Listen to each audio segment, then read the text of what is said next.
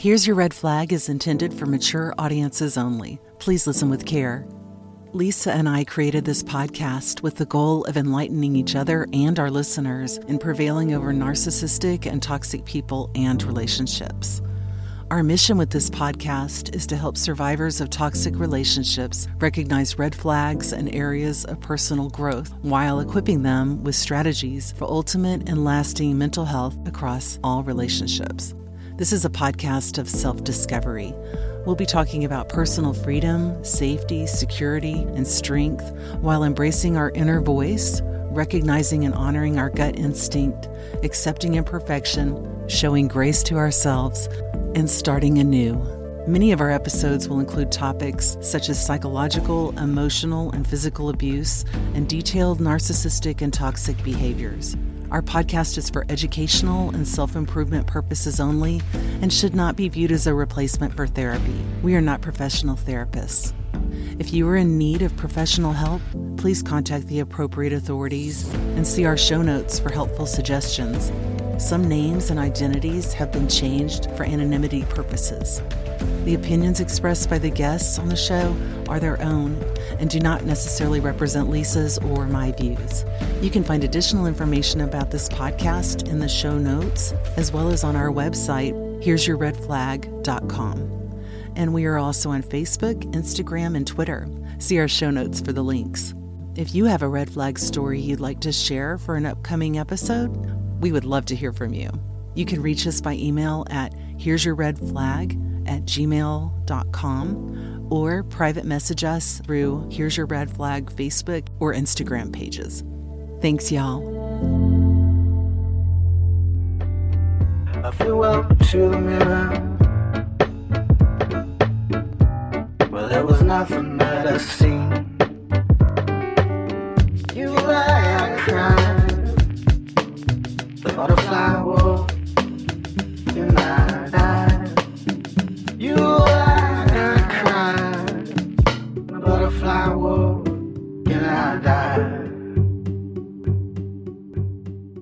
Welcome back to Here's Your Red Flag. Hi, Lisa. Hey, Toni. So, we have been having some really crazy cold weather down here in Texas this week. And Lisa and I thought it might be neat to use our snow day today to be spontaneous and record an episode based on a conversation we had recently. We were talking about how every episode builds on each other to form this foundation for not just educating about narcissism and toxic relationships, but also in our healing and building personal strength, confidence, and mental health. So today's episode is basically a recap tied with a pretty bow. Yes. So the foundation that we're talking about is super important to have before we can move on to the next steps. So this is the concrete foundation to the house. And so now we can start strengthening ourselves and moving on to the question of now what? So now okay, now I identify I'm in a toxic relationship or I see these people who are not healthy for me. So now what do I do? And you can't get to that now what point until you have all of what we're going to recap for you today. That's right. Yeah. And we just felt like it would be a really good idea to do this recap because we know that some of the episodes are sandwiching some interviews, which are all also helping to tie together what we're trying to communicate to the audience, what we ourselves have done to educate ourselves to this point. And we just want to give this information back in one concise episode. That's the goal for today. Mm-hmm. So, in the first five episodes of our podcast, Lisa tells her story of the hardwiring in her childhood, and then she details what marriage was like to a covert narcissist who we like to call number two. So, why did we decide to tell your story before diving into the meaty topics of narcissism and toxic relationships, Lisa? We decided to tell my story before diving into the meaty topics to help maybe explain how it is that ordinary people can find themselves so wrapped up in relationships with narcissists or toxic people or unhealthy relationships, whatever you want to label them.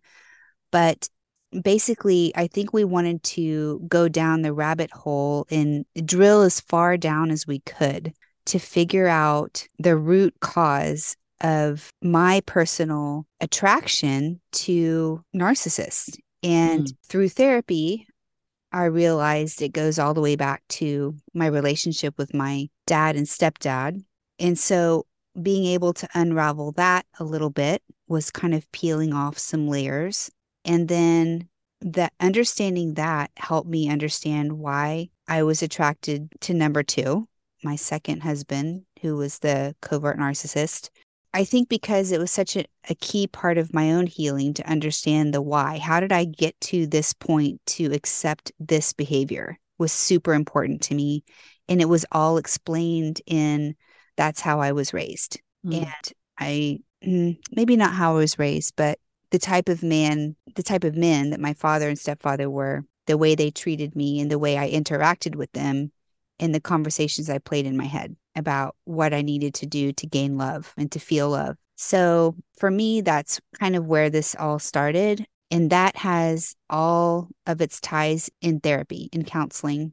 So that work took place in counseling. But then when you started your coaching program, then that took on a whole life of its own. And Mm. and so counseling, yes, was healing.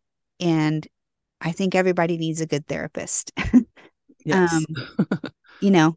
And so counseling helped me identify how I got to this point. And then your life coaching helped me then understand who am I? What what are my goals? What are my values and what do I need? So it helped me define all of those things and coaching just took it to the next level. While therapy is great, counseling is great, I think everyone also needs a coach. And it was like the counseling was the antibiotic and then Mm. the coaching was the steroid, you know? wow. Yeah. And I wouldn't be who I am today without the coaching part hmm and the part of getting in touch with my heart magnet, listening to my heart magnet and establishing my my needs, goals and values. That's been the thing that has enabled me to heal and move forward and design a life for myself that's happy and Yeah. peaceful. Wow. Oh, I just love that. I love how you pulled all of that together. That is very visual. well, and I think too, you know, the more listeners we have, we've just had emails and contact through our website from strangers and people we know. So many people letting us know that they can relate to my story. hmm And, you know, we started this hoping to help one person, and I think we've helped several. so, yeah. and It's- so that feels really good. And so, well, I think there are a lot of people out there who've had parents who were distant and that led them into maybe settling for relationships that didn't quite fit the bill. And so, yeah, it's definitely relatable.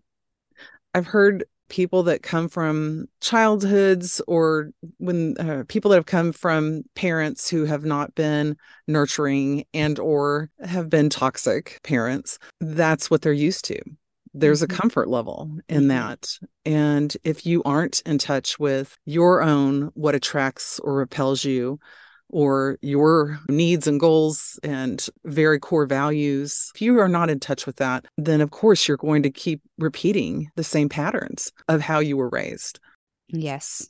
There is a comfort level. You know how to do that. You don't know how to do the other hmm because you haven't lived it.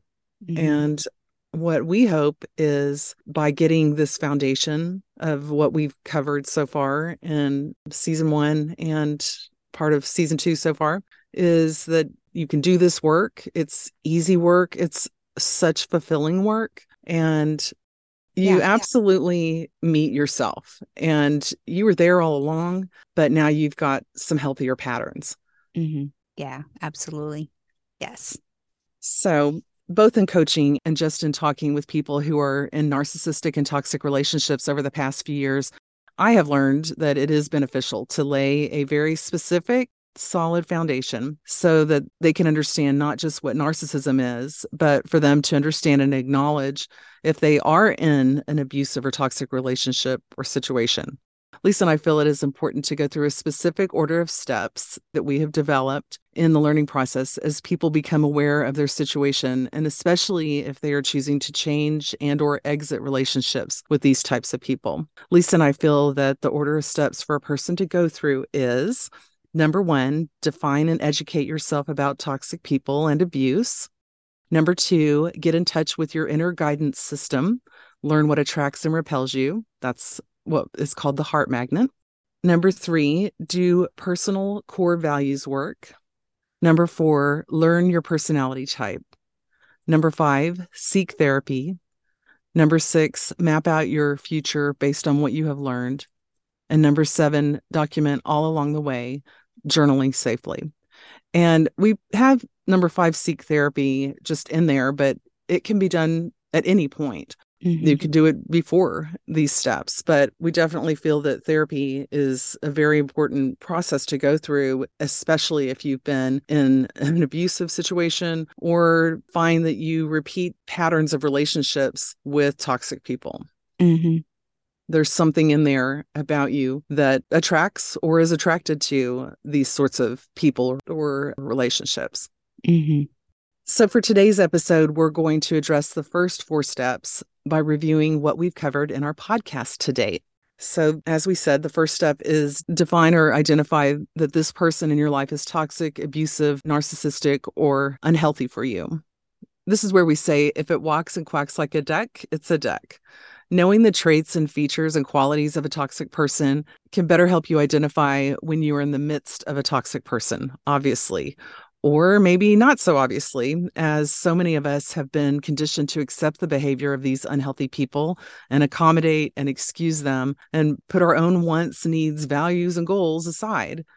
Included in this first step, we feel that the episodes in season one covering the buzzwords of narcissism, aka the two episodes called Nuts and Bolts of Narcissism, the red flags in relationships episode, the five main types of narcissist episode, the abuse cycle and why we are attracted to those types of people can help our audience gain a better foothold in their understanding of the toxicity that may be present in some of their relationships. I, yeah. And I think there's a question that we can ask ourselves when trying to figure out people and mm. relationships is Does this person make me feel good or bad? You know, when I'm in their presence, do I feel good or bad? When I'm about to enter their presence, am I excited or am I hesitant? Mm. And when I leave their presence, do I look back and think, wow, that was really fun and I'm a better person for having experienced that with them? Or is that filled with regret and I don't want to do that again? And so just listening to your own thoughts about it and listening to your body. What is your body telling you? Do you have a mm. stomach ache or do you have butterflies? You know, like there's a difference. And just starting there, like, how do I feel around this person? is a great place to start. And you don't really need all of the labels necessarily at first. But then the more research you do, it is helpful to have the labels. It's just helpful yeah. to know what you're dealing with. You know, you don't want to encounter something in your garden that bites you and you think, wow, that hurt. Well, you kind of need to know it's a rattlesnake or a garden snake. You kind of need to know what kind of snake it is. So, same with this, but just start there. Do I feel good or bad around this person? And if it's a good green light, then and not good, that's a red flag. Mm-hmm. That's great. I love that. It's like a feeling filter. Yeah. Yeah. Mm-hmm. I, I really like that. That's great, Lisa. Mm-hmm. So, with step two, we feel that the second step necessary for a person who wants to exit from toxic relationships is to get in touch with your core needs, wants, and values. We feel that this starts with getting in touch with your inner guidance system. Our expert we interviewed in season one, episode 12, Carol Fields, calls this your heart magnet, which is learning the very essence of what attracts you in life and what repels you in life. We feel that that episode called Awaken Your Heart Magnet is such a vital episode to listen to and learn about this inner guidance system that every single one of us has inside of us that a lot of us have ignored most of our lives, possibly. Mm. once you get in touch with the system, you will begin to see that your needs, wants, values, and goals are not being actualized because you've been putting your own self on the back burner to appease the toxic person or people in your life. Mm-hmm. I said this to Carol, and I do believe it's true. I feel like the heart magnet, I don't remember what order you did that with me. Do you? Was that earlier or later? I know I did values with you first Mm-hmm. because I had that before I had the class with Carol. Yeah. And I feel like having done the heart magnet first would have been easier to do the values work. Mm-hmm. Yeah. Values work was life changing. Mm, And the heart magnet was just another steroid injection. mm. You know, it is just so, so good and so important. And if you haven't listened to that episode, please go listen to that episode. It's just so good. And I said it then, but my heart magnet has never failed me. you yeah. know? Yeah. any any decision big or small has always been the right one if i listen to my heart magnet Mm-hmm. Mm-hmm. Yeah, and the I think the reason why I feel like the heart magnet work should be done first is in determining your values. You, Lynn, had said you look at what's important to you in your life, and that helps you determine your values. And so, you know, just for instance, someone may think, well, it's very important for me to do community service work, and yet maybe if they are in touch with their heart magnet, then they can go, okay, I like community service work or the idea of it, but what kind of community service work do I actually want to do? Because if Mhm. you're doing work with toxic people in a Mhm. toxic setting, then you're defeating the purpose of Mhm. being a healthier you. So that's why I think that heart magnet work is so good because then you can say, okay, yes, I do like community service work. This is again for just a for instance, it can help you determine the right work that you want to do for it. And family is important to me, but there are certain family members that are not healthy to be around. And yes, it is important to have them in your lives in some way, shape, or form. But because you're in touch with what feels good or doesn't feel good for yourself, you know, okay, I've got to be around this person, but I need to make sure that I limit myself. I need to have an exit strategy to leave when I need to leave when this person is not being a healthy person to be around. Mhm. Yeah and the heart magnet helps us see that and then we can pregame you know we Oh, can love that. pregame with Mhm. the family gathering or the the office party or or whatever the situation is we can prepare ourselves for that you know it's interesting you bring up the community service thing because you know one of my i would say off the top of my head values would be helping others but my church for instance has this program where they feed the homeless under a bridge hmm and that doesn't tug at my heart magnet but going to box up food at the food bank i'm Mm. all over that hmm you know Right. and so I can still help my community. But one thing tugs at my heart and the other is repellent. And I Mhm. it's important to figure that out because as a two on the Enneagram, which we'll get to later, so much of what I'm running from is this feeling of shame. And I would feel two years ago, I would have felt a lot of shame in saying no to the Church Under the Bridge project Mhm. and I would have gone and felt whatever feelings, very uncomfortable or whatever. But I would have gone out of duty or obligation Mm. versus volunteering at the food bank would just show me the calendar and I'll sign up for days. And I enjoy that. And I know I'm helping the community and it's just something for me. So that just Yeah. kind of came to me right now about community service. You don't have to throw the whole category out the window. It's like, okay, what I love that you asked. So, what about community service? Do you value? Do you love? Mhm. Um, what are you attracted to in that realm? And some people view community service as making a, charitable contribution, and that's just as valuable. Mhm. So I think it's helpful to be able to identify the heart magnet and then go into the values. Right. Yeah. Yeah, I, I agree with everything that you said. The heart magnet lets you drill down deeper hmm into the values, which brings us to step three. After learning and strengthening your heart magnet, it is so important to do values work on yourself. Last week's episode, we had Lynn Mikey on, and she discussed values in depth and walked us through an exercise in how to determine and strengthen our values. This was a wonderfully illuminating episode, and it is never too late to do this work. And, you know, again, talking about the heart magnet and uh, it allowing us to drill down deeper, having that you can as you were just saying lisa if you want to do community service but yet you don't like certain aspects of a program that your church or other organization you're a part of is doing you can once you've figured out that is my value, but what about community service is intriguing to me, then I think you can weigh different options by mm-hmm. saying, this feels good, this doesn't feel good.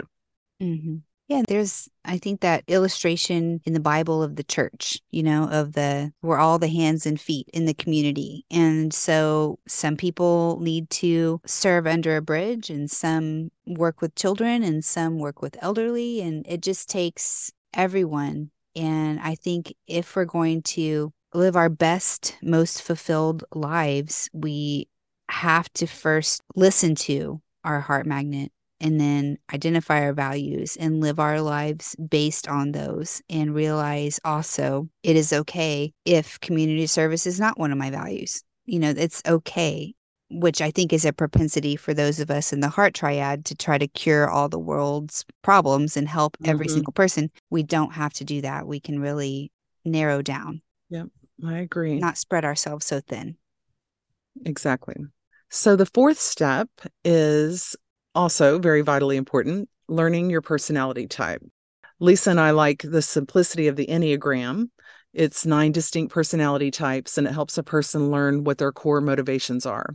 Lisa is very well versed in the Enneagram. She has studied it much more extensively than I have. So she is going to explain the importance of this tool for our audience. She's just going to give us a nice recap. Yeah. So the Enneagram test is a test that you can take to help identify your strongest personality type as well as your second place. And what I love about it is it's only nine type nine numbers and so it's simple in that way. But the Enneagram really helps us get to know ourselves better. It explains our core motivations. So, what motivates us to do the things that we do and make the decisions that we make?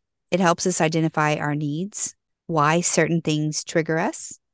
It helps us better identify our stress points. And once we know those stress points, we can stop ourselves before acting out disproportionately to different situations or different types of people. It helps us identify our reactive behaviors in stress and also provides us with choices during times of stress the Enneagram also allows us to show grace for ourselves and for others.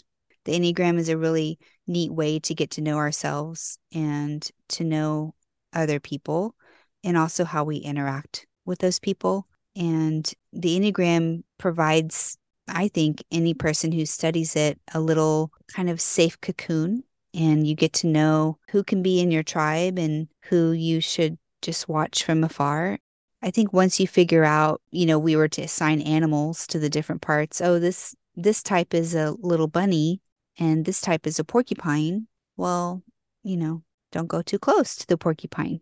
You know, talk on the phone or or whatever, but don't try to hug them. So, it's just a really really great tool for helping understand ourselves and others better and how we can best interact with everyone and keep our peace.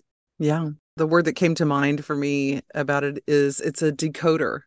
Mm. You know, it's a mm. decoder for not just ourselves, but, you know, as you said, the interactions that we have with certain people mm-hmm. and you come across someone say like a coworker and they're they're just so intelligent seeming independent, not a big team player per se. And yet the rest of the group seems to be much more groupthink and group oriented. If you don't know the Enneagram, you could maybe become aggravated with this person.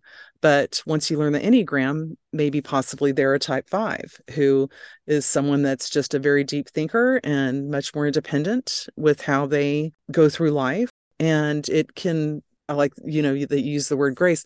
It can give you the opportunity to show grace to that person because that person, for whatever happened in their lives or didn't happen in their lives, they are a type five. And you can learn to approach that person with that knowledge in a different way because you're coming from you're coming from a place of understanding that mm-hmm.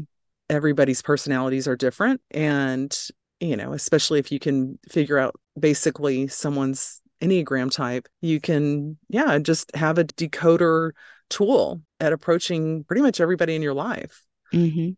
It has definitely helped me de stress when I can kind of pinpoint. And I, again, we're not supposed to necessarily type people, but I think for my own mental health, I can't help myself but do that. And it does allow me to show grace much more than previously when I did not have this information, mm-hmm. this tool, this decoder. Yeah, it is a decoder ring for sure. Yeah. Yeah. Yeah. And, you know, once you take the test and you know your type and you start reading about your type, it really is so freeing to feel kind of seen, you know, mm. mm-hmm. and also to, I think it enables a very strong sense of self acceptance of this is who I am to the core. And as an Enneagram 2, I need to love people and take care of them. But the Enneagram has taught me that there are people in the world who don't want to be taken care of. they they are very independent and yeah. they can make their own decisions and they can drive their own directions and they can write their own paragraphs. And I don't right. need to be the helper in all of that and that I need to butt out. So, in that way, the Enneagram has been very helpful for me to not avoid people, but to find the people who also want to be loved. Mm. And those are my people. Right. And then the people, not, I think everyone wants to be loved, but it looks different. Right. Mm-hmm. And it's just taught me how to communicate and interact with every type on the Enneagram so that hopefully both parties are fulfilled at the end of the day. You know, mm that if I go into a situation with a person, maybe from the head triad, who's a deep thinker, then I know ahead of time that I can't pepper them with a bunch of questions. But when they're ready, they divulge all kinds of information. But you, on the other hand, I can ask a ton of questions and I, I don't really need to ask questions. You know, you're just very forthcoming because that's that's you on the Enneagram too. Mm-hmm. Mm-hmm. So just that level of understanding of people has just been so very helpful to actually get myself out of my head and stop thinking how can I make them love me because that's that's you know one of the weaknesses of the type 2. Yeah. Yeah, it is great for personal understanding, you know, as you mentioned. And then just kind of tagging on to what you were just talking about, there's that phrase, meet people where they're at. Mm-hmm. This is the perfect way to do that. Yeah. And I don't know if I've said it if I said it during the Enneagram episode, but I wish I had learned this when my kids were younger. I would not have tried to put both square pegs and round holes kind of thing. Like they, both my children need to be acting this certain way or responding a certain way. You know, my son is going to respond totally differently than my daughter, and they're two completely different Enneagram types. And yeah, I, I really wish I had known that then. And I want people to learn this so that they can start having this insight and meet people where they're at. That doesn't mean excusing behavior that is not appropriate or abusive, that sort of thing. But at least it can help you not be scratching your head all the time, like, what's wrong with this person? It it can just give you, like we said, it's it decodes other people for yourself. Mm-hmm. Mm-hmm. Yeah. So I hope everybody enjoyed our little recap of our consolidation of episodes put into steps that that hopefully makes it understandable and workable for yourself and if you missed an episode that we mentioned go back and listen to it Yes. If you're not currently in an abusive or toxic relationship, then that's wonderful. And we're really happy about that. But maybe you do know someone who is. But if you're not in a relationship of that sort of right now, then start with step two, which is just do you know what attracts you and what repels you? Do you know that? And could you articulate that and write it down. And then once you do that, then move on to step three, which is your core values, and then learn more about your personality type. So if you're not, we hope you're not in an abusive or toxic relationship now. So if you're not, these steps are for everyone, not just those caught in bad relationships. Mm-hmm. Yeah.